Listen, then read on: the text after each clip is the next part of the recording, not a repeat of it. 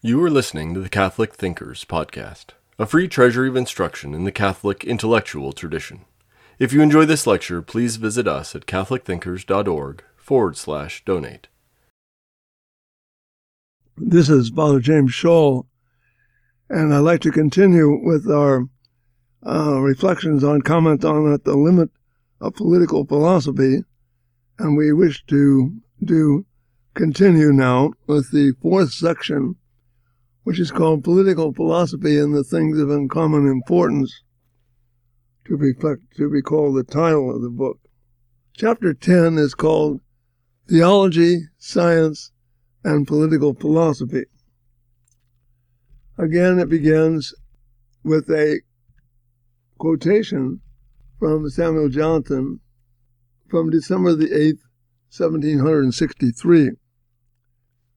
You will perhaps wish to ask what study I would recommend.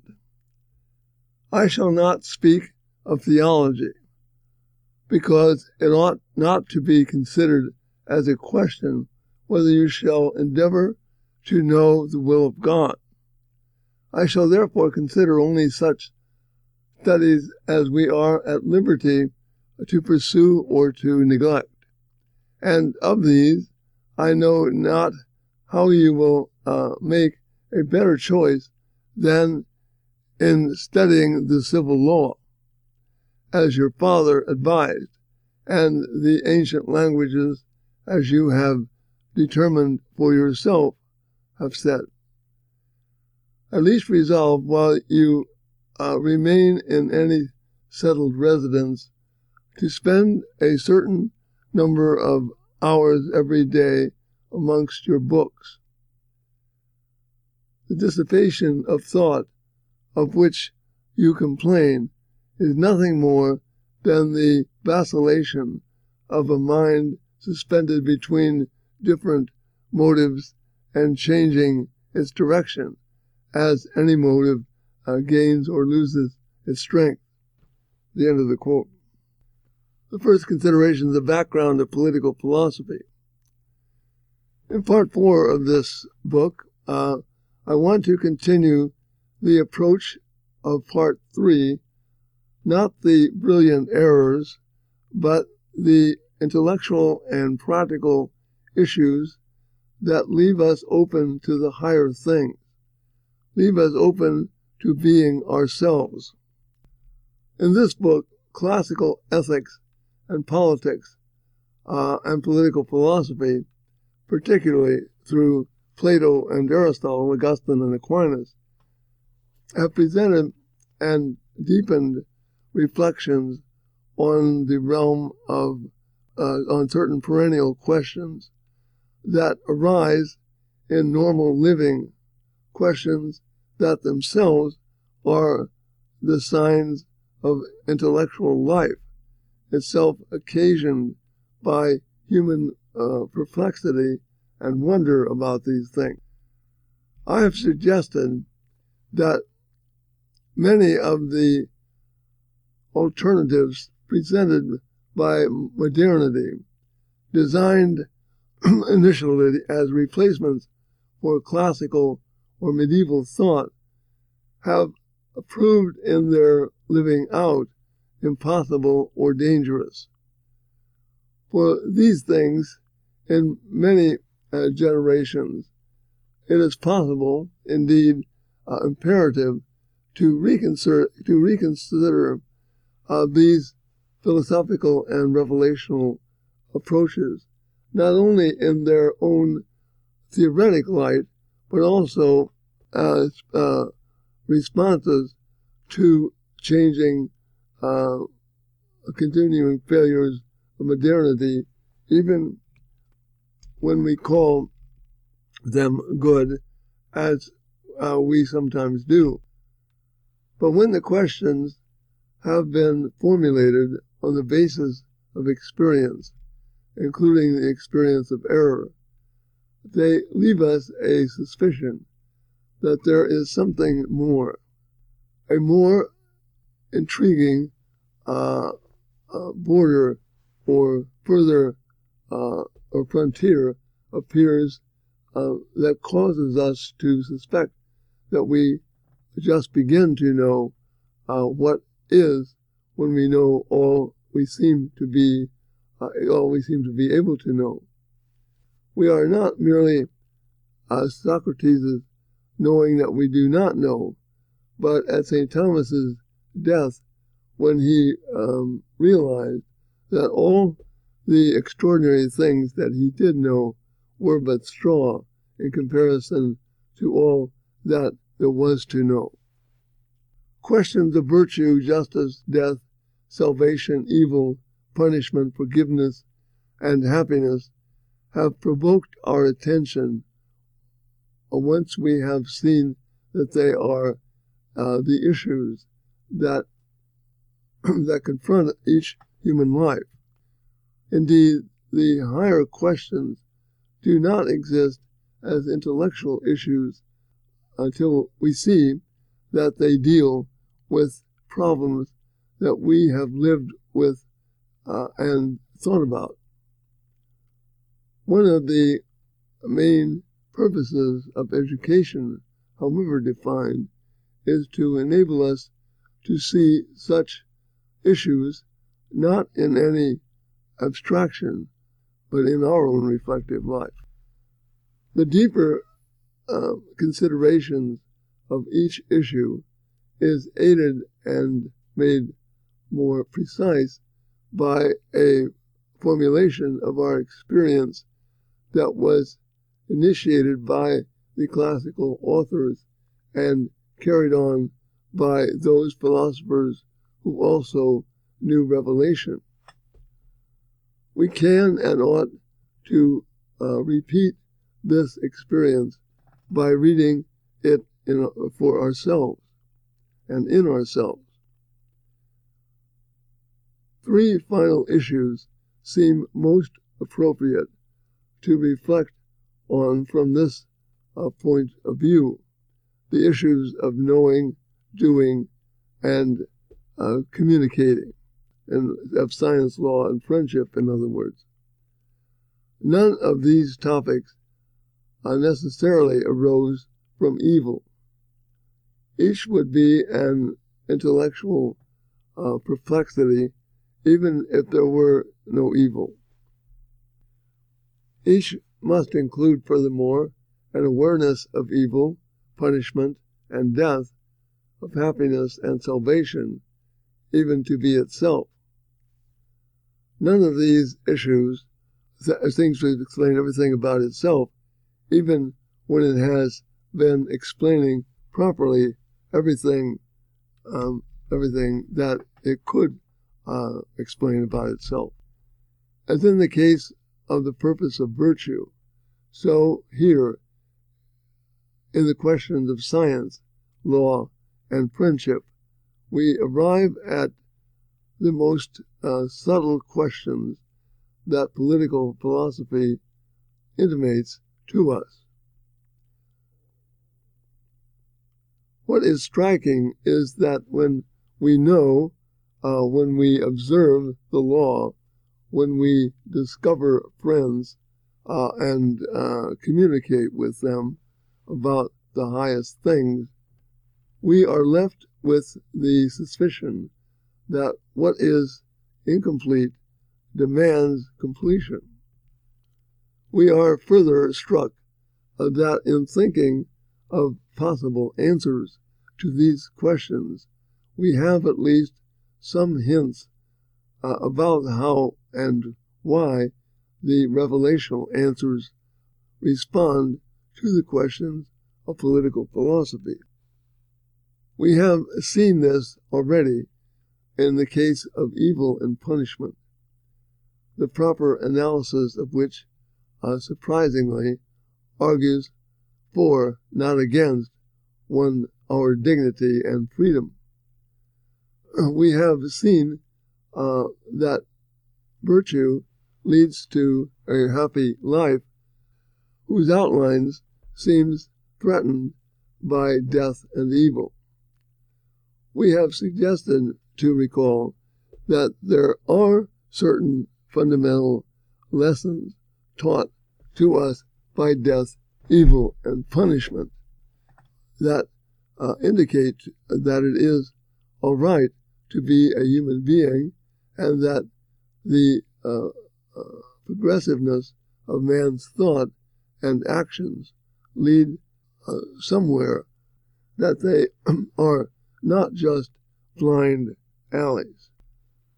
Let us begin part four with science, which is, in the modern world, has seemed to present uh, itself as the chief opponent of religion, but which uh, more and more can be seen as something that uh, requires certain proper theological attitudes if it is to flourish and to be intelligible to itself. Both theology and what we uh, now call science are, in their own ways, attempts to answer uh, these questions about truth and the meaning of human life in its fullest extent, however inadequate uh, they uh, may be for this task. In classical thought, man is by nature a political being. His nature is not of his own making.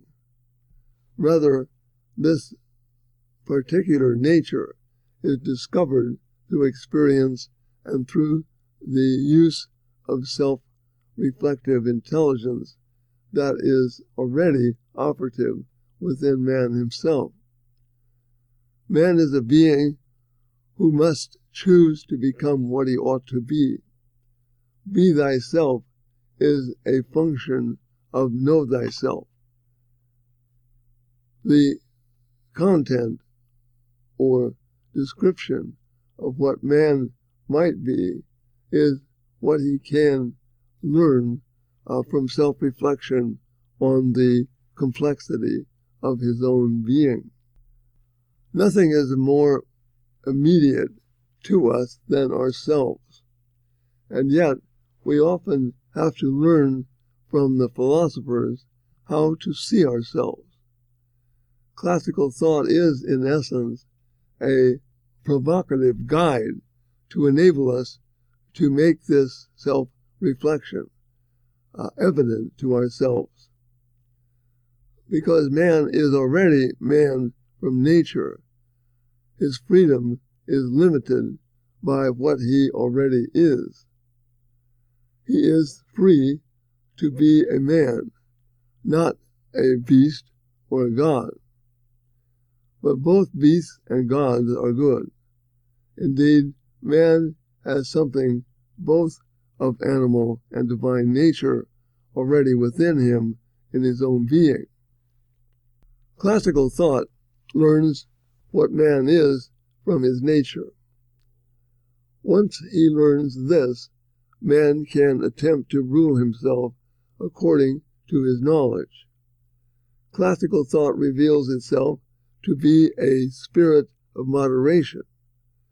Classical philosophy also recognized in the um, myth of Prometheus itself, not unlike uh, the account of the fall in Genesis, that man was, that man could, if he chose, conceive his freedom to be uh, directed against the gods, to claim powers that were not by nature um, uh, his.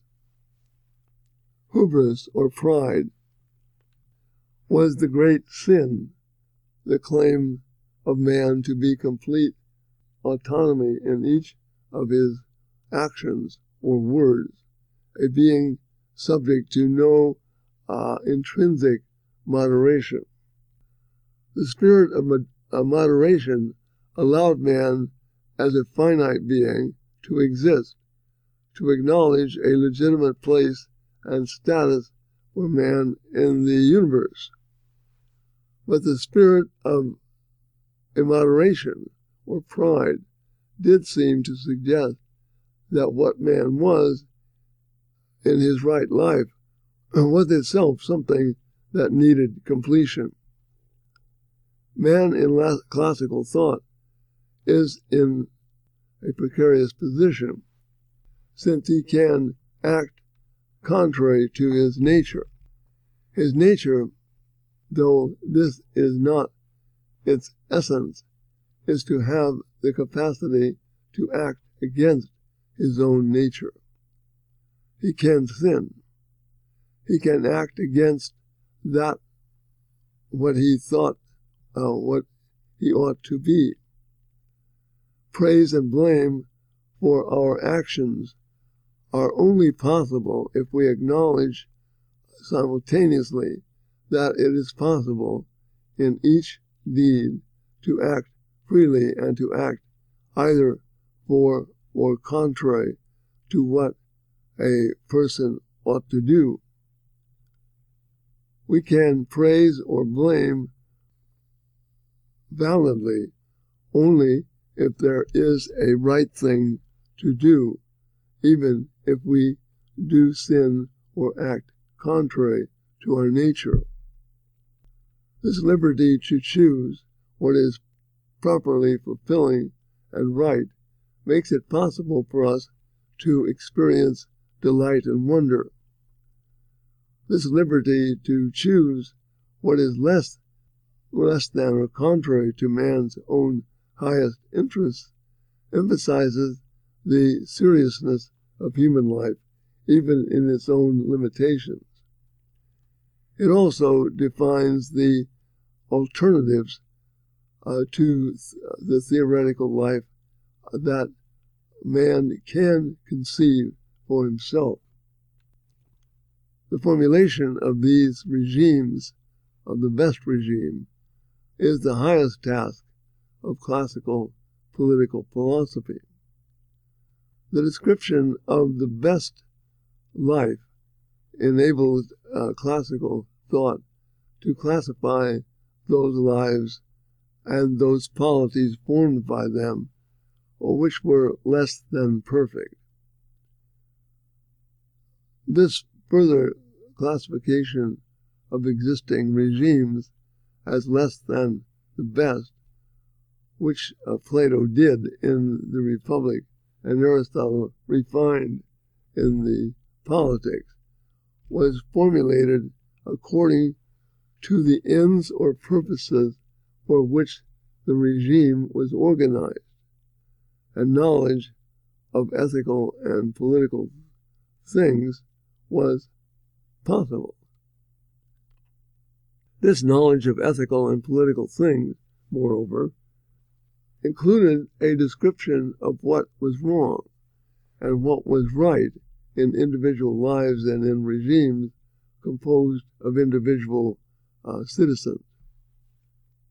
The knowledge was not altogether complete, but it did not uh, claim to be based solely on man's own powers uh, to understand what is what he was by his own uh, formative knowledge. Ethical and political analyses were understandings of the way the human being acted in the light of how they ought to act. Medieval and uh, modern political philosophy built upon this classical heritage in, in various ways. Even when the bases of classical thought were rejected outright, as in the uh, premises of modern theory, the nature of the rejection was unintelligible without an understanding of the foundations of classical and medieval theory. Medieval theory did not maintain that the classical tradition was wrong. It did insist that it needed to be completed by revelation because classical thought was unable adequately to respond to questions that arose in political experience. Modern advocates of a return to the classical theories but who do not see how revelation and reason can address each other, argue for the superiority of philosophy to revelation, not as valid incompleteness open to something beyond itself.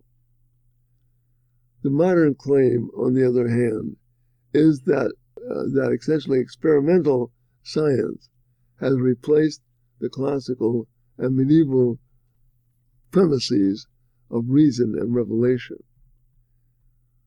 This replacement uh, is postulated in order to improve, if not perfect, man's lot. This claim uh, to uh, be intelligible requires some understanding of the classical notion of the best regime as well as of the relation of modern uh, regimes to these uh, regimes, including democracy, uh, described by the classical authors as less than good. The second section, Reason and Revelation. To comprehend medieval and modern political philosophy, it is necessary to devote specific attention to them. But it is first useful to see how the discourses of classical, medieval, and modern political philosophy interrelate with each other. What is peculiar about the discourse of political philosophy as it uh, arises in the classical and proceeds through the medieval and modern theory is that classical political philosophy uh, claims to be and indeed proves itself to be universal. That is, we deal with a philosophy and a tradition that addresses itself to man as such, man of whatever time or place. It is a philosophy and a philosophical argument locked in dialogue with any system or proposed alternative uh, to it arising from whatever uh, source or from whatever, whatever theoretical uh, or um, from practice in existing states, from religion, uh, economics, or psychology, or even from politics. In terms of political philosophy, ancient, medieval, and modern theory belong to the same discourse. No theory in other cultures is somehow independent of or uh, superior to uh, the considerations of political philosophy itself. All is part of and comprehensible to the same discourse. We can talk of different politics, Athens, Sparta, or Thebes, but not without comparing them uh, by a single st- standard that has been tested by argument. We cannot claim that different political philosophies are each true unless their terms and concepts are tested uh, by the same norms of political philosophy. Cultural relativism is self contradictory. Likewise, the political claims uh, of the uh, uh, great religions, Eastern and Western, uh, must uh, also be examined under the authentic light of political philosophy, at least to show that they are not contradictory uh, to reason itself. To begin with the difference between classical and medieval political philosophy, one must distinguish between reason and revelation. This distinction is the origin of why medieval political philosophy differs from or adds to classical political philosophy. The choice to live as a philosopher ceases to be simply an act of faith and of will, Thomas Pangle has written. Uh, if only it is a choice to live as a philosophical, as a philosopher preoccupied with the serious examination of the phenomena and the arguments of faith.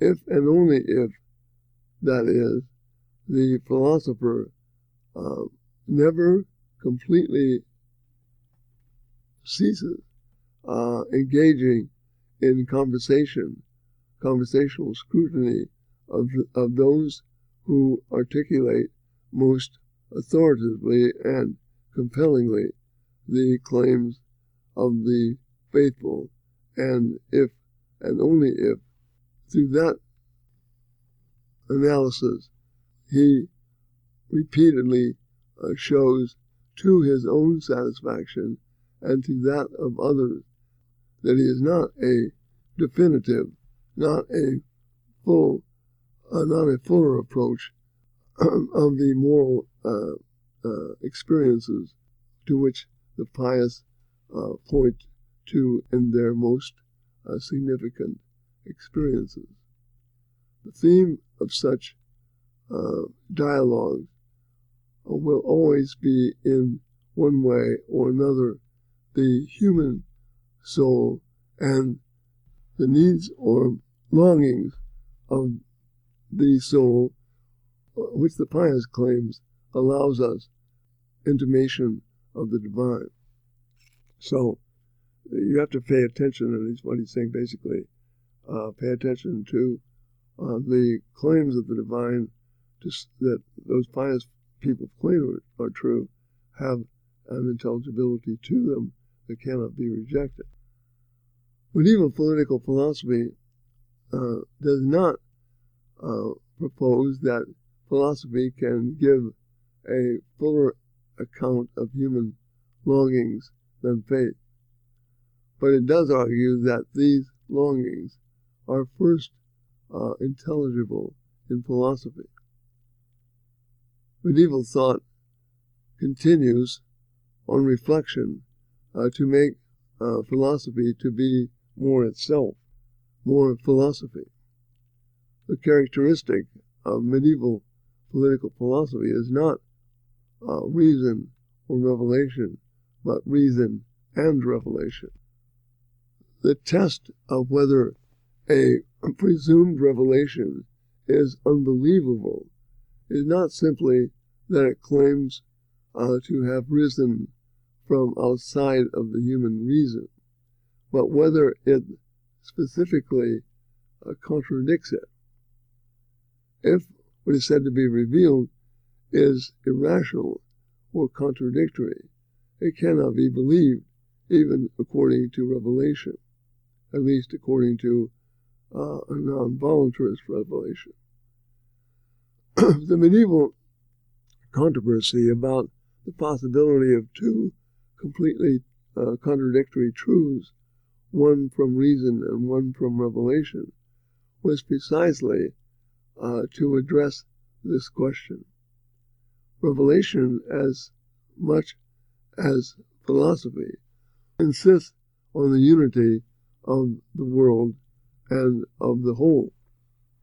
The test of philosophy is why is it that it cannot give full uh, account, a full account of the whole, even though that is what it seeks out to do. An even greater test is why is it that this, uh, why is it that properly formulated questions of philosophy have possible answers addressed to him, to them in Revelation. Medieval theory then acknowledged that any revelational, any revelation that contradicted reason could not be believed. It claimed to make reason more reasonable than it would be uh, have been without the revelation uh, by forcing it to consider issues that it would not otherwise have had to engage. Medieval political philosophy does not conceive itself in opposition to the truth of reason as uh, found in the classical political thought. Medieval uh, political philosophy is not uh, addressed uh, to the masses as a substitute for the philosophy that they could not understand. Medieval political philosophy, with its uh, serious uh, considerations of revelation, is addressed to the philosophers themselves to challenge them to complete the truths of philosophy already found in reason. Religion is looked upon in some classical writers and modern thinkers following them as primarily a myth that is used to control and to rule those who cannot reason fully for themselves, as the philosophers uh, supposedly can. But this understanding is not how medieval thought conceived itself. For the medievals, the philosopher needed revelation as much for his own perfection, uh, philosophy, as did anyone else in the normal course of human life, including politics. So, so for human perfection, the philosopher as a philosopher, like everybody else, needed something more than himself. It confronted, if confronted with the problem of evil and punishment, the politician needed revelation to complete certain um, enigmas of politics.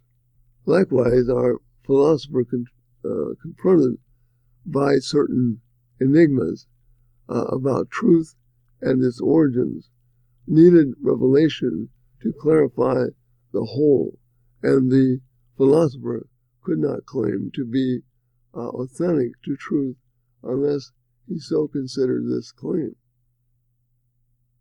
In any given actual regime, a radical opposition may exist between reason and revelation, not because of uh, thought itself uh, or for the supposed impossibility of considering revelation as a potential source of right order, but because every polity is based on some end and some chosen goal about which it can, uh, constructs and legitimizes itself. Expounding is uh, the problem of civil religion or ideology. The potentially the potentiality for this opposition between revelation and polity lies in this very structure, in the very structure of the human freedom that is capable of choosing an end contrary to the highest good. A polity may choose some peculiar God as its own, or it may exclude anything claiming revelation as a source. To exist in such a polity, revelation would have to be underground or private. The laws of this poverty, uh, polity would uh, allow no place either for revelation's uh, transcendent claims uh, to limit the public order or for revelation's uh, uh, influence on the actual souls of men. And this is the end of the first part of this chapter. We hope you enjoyed listening to Catholic Thinkers. Please visit us at catholicthinkers.org forward slash donate to help us keep this content free.